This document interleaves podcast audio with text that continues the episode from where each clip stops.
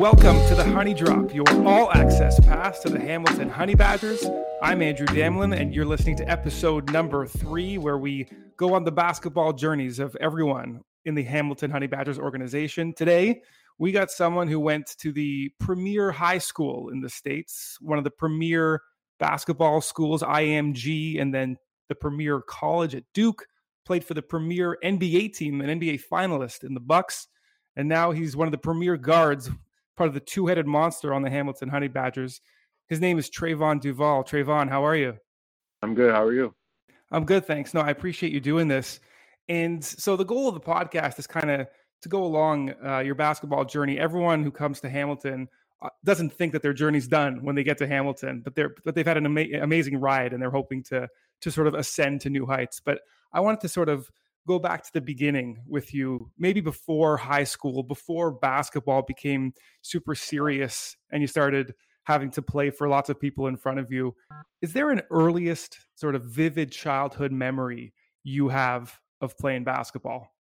Yeah, man, I have a few. Uh, I started playing basketball when I was two years old. Um, I started playing, you know, against competition when I was five and I was playing against eight year olds, you know, so I always remember, you know, coming up and playing uh at the YMCA and my dad was coaching and like my little cousin was on my team at the same time. So, you know, that's probably like my earliest memory of me playing basketball where, you know, things were just about playing a game and having fun and, you know, nothing really much more to it.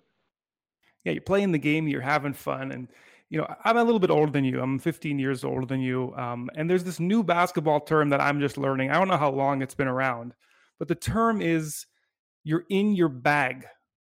Someone's hmm. in their bag. I hadn't heard this for until Mark Jones said it on ESPN. And you know, watching your five games with the Honey Badgers, you've definitely been in your bag. Um, when you were a kid, you know, five years old, like you say, when it when things started to get even a little bit serious, were you always in your bag? Oh yeah, I was definitely always deep in my bag, especially as a kid. Um, that's when I was, you know, fresh into training and learning all these new moves and things. You know, you know, with growing and becoming a basketball player. So I definitely was always in my bag since I was a youngin. And you mentioned, you know, getting coached by your dad, which you know, some people like I talked to Jalen Harris, who was who was on the Raptors and now hopefully he's you know reinstated later, but he was coached by his dad as well. What are the biggest benefits of being coached by your dad?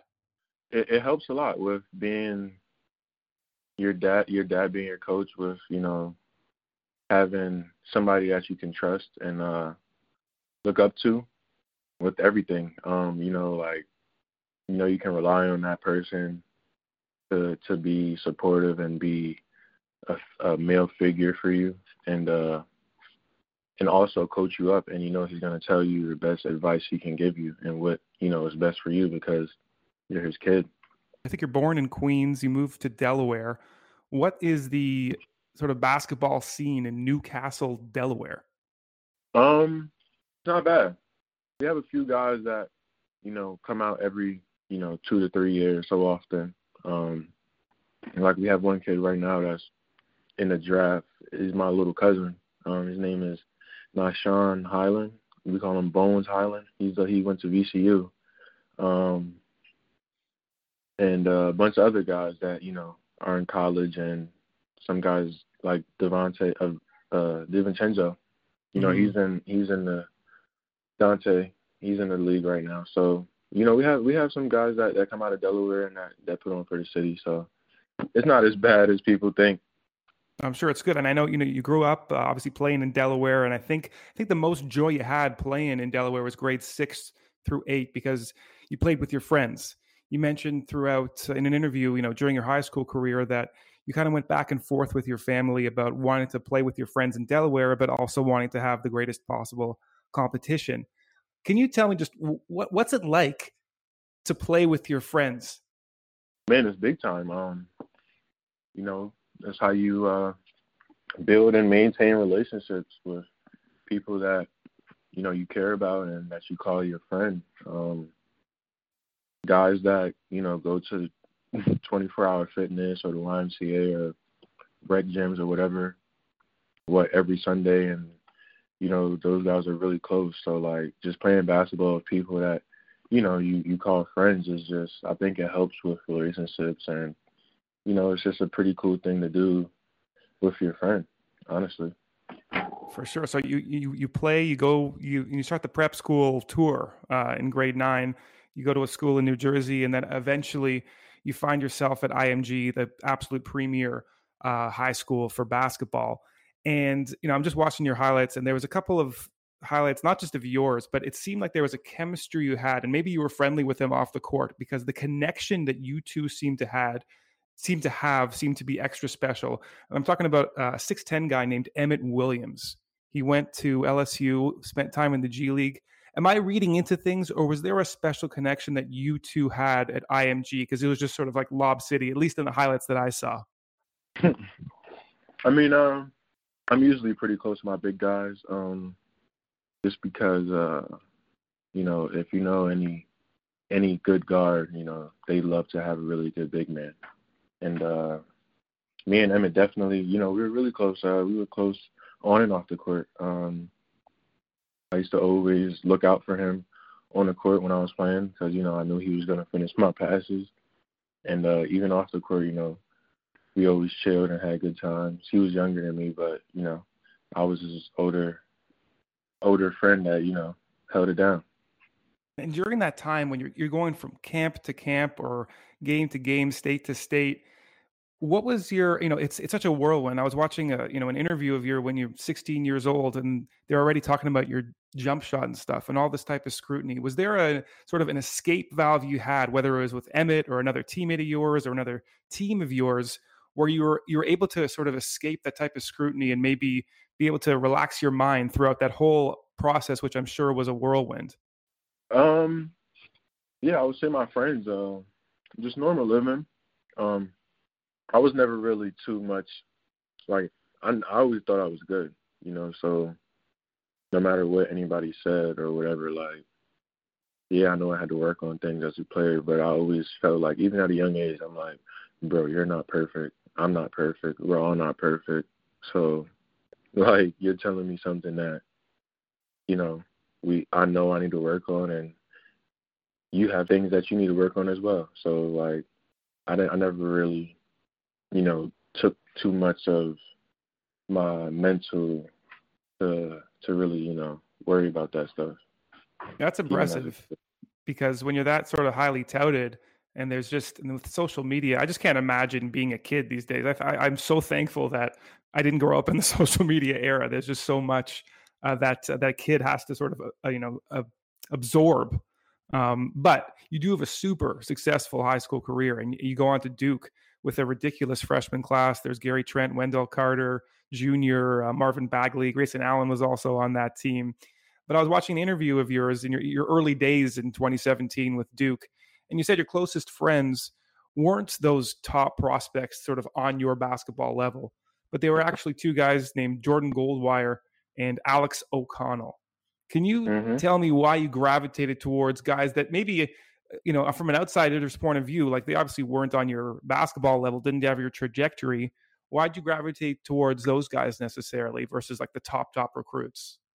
Um, you know, there's a lot more to life than basketball. You know, so we have plenty of time. We spend about what four, five hours, six hours in the gym area, and the rest is you know on in the dorms in on campus, you know, at the cafeterias or on the quad or whatever. You know what I mean? So that were those were the times where you know I would chill with those guys, and they were my classmates. They were my they were in my class. They were freshmen as well, and they were actually my neighbors. Um, they were my neighbors to my to my dorm room. So you know we were just always around each other, and we just built a relationship. And uh, they were a funny group of guys, and I used to always like laughing and being around them. So you know, it just happened to be that way.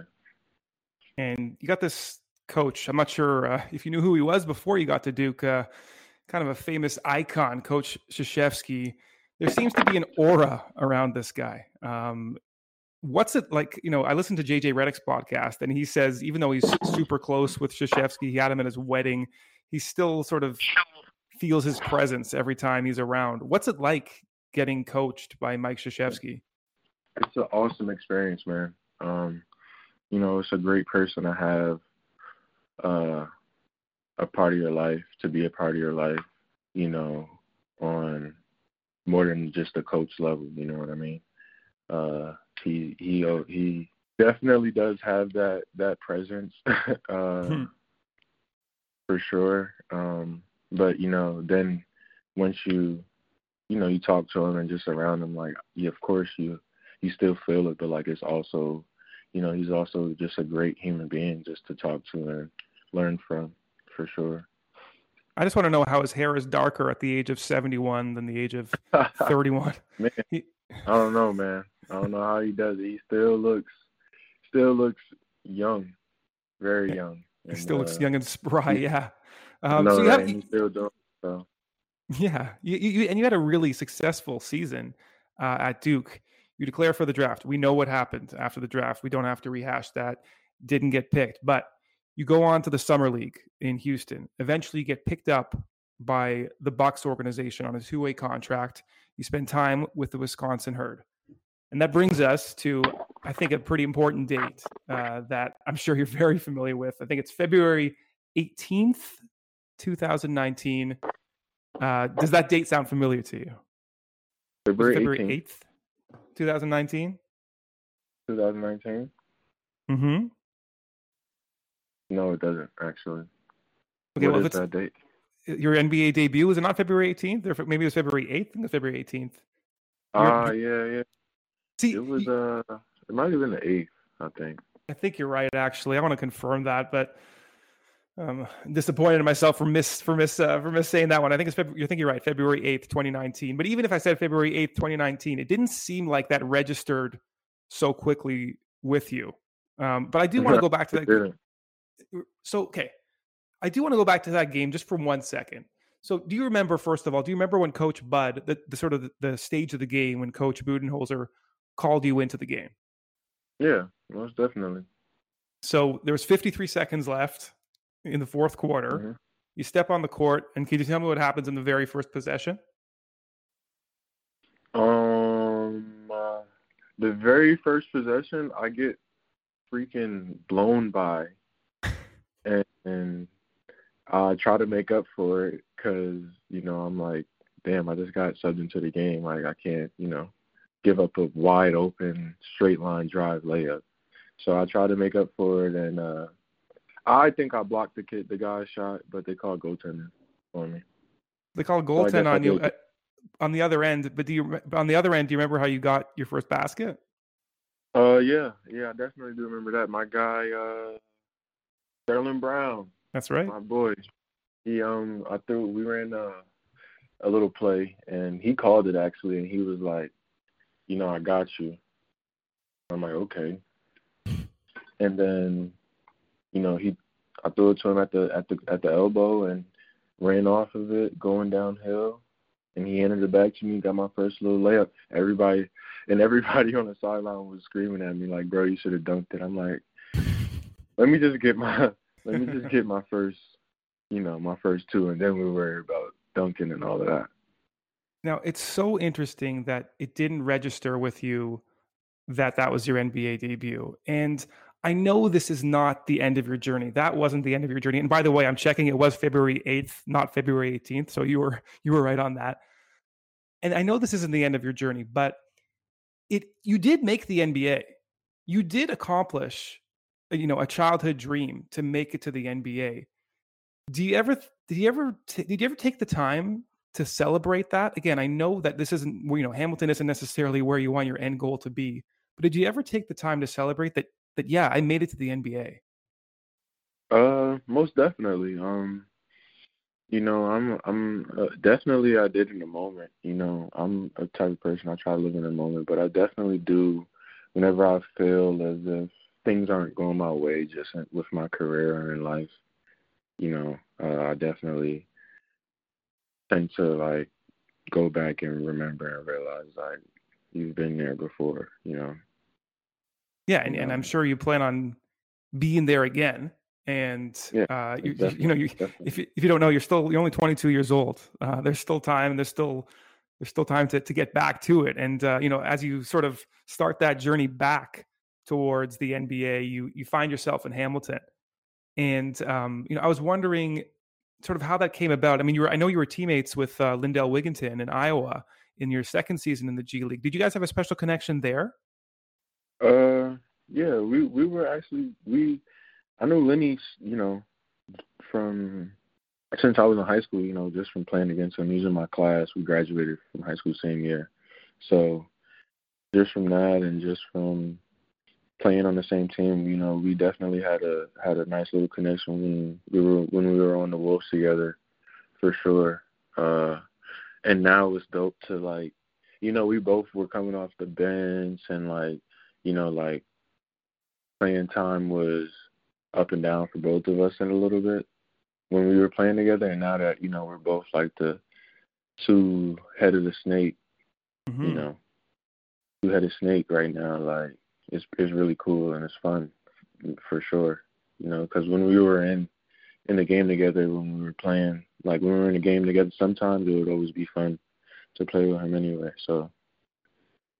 So you guys had cool. a, had a, you guys had a reunion of sorts in Hamilton. Yeah, and, yeah. Right, and and uh, you know, and Lindell is obviously having an amazing start to the season as well. Uh, and you guys, and I spoke with you know your the head coach Ryan Schmidt um, after your last game. You scored 21 points, had the game-winning bucket, and he was so happy for you.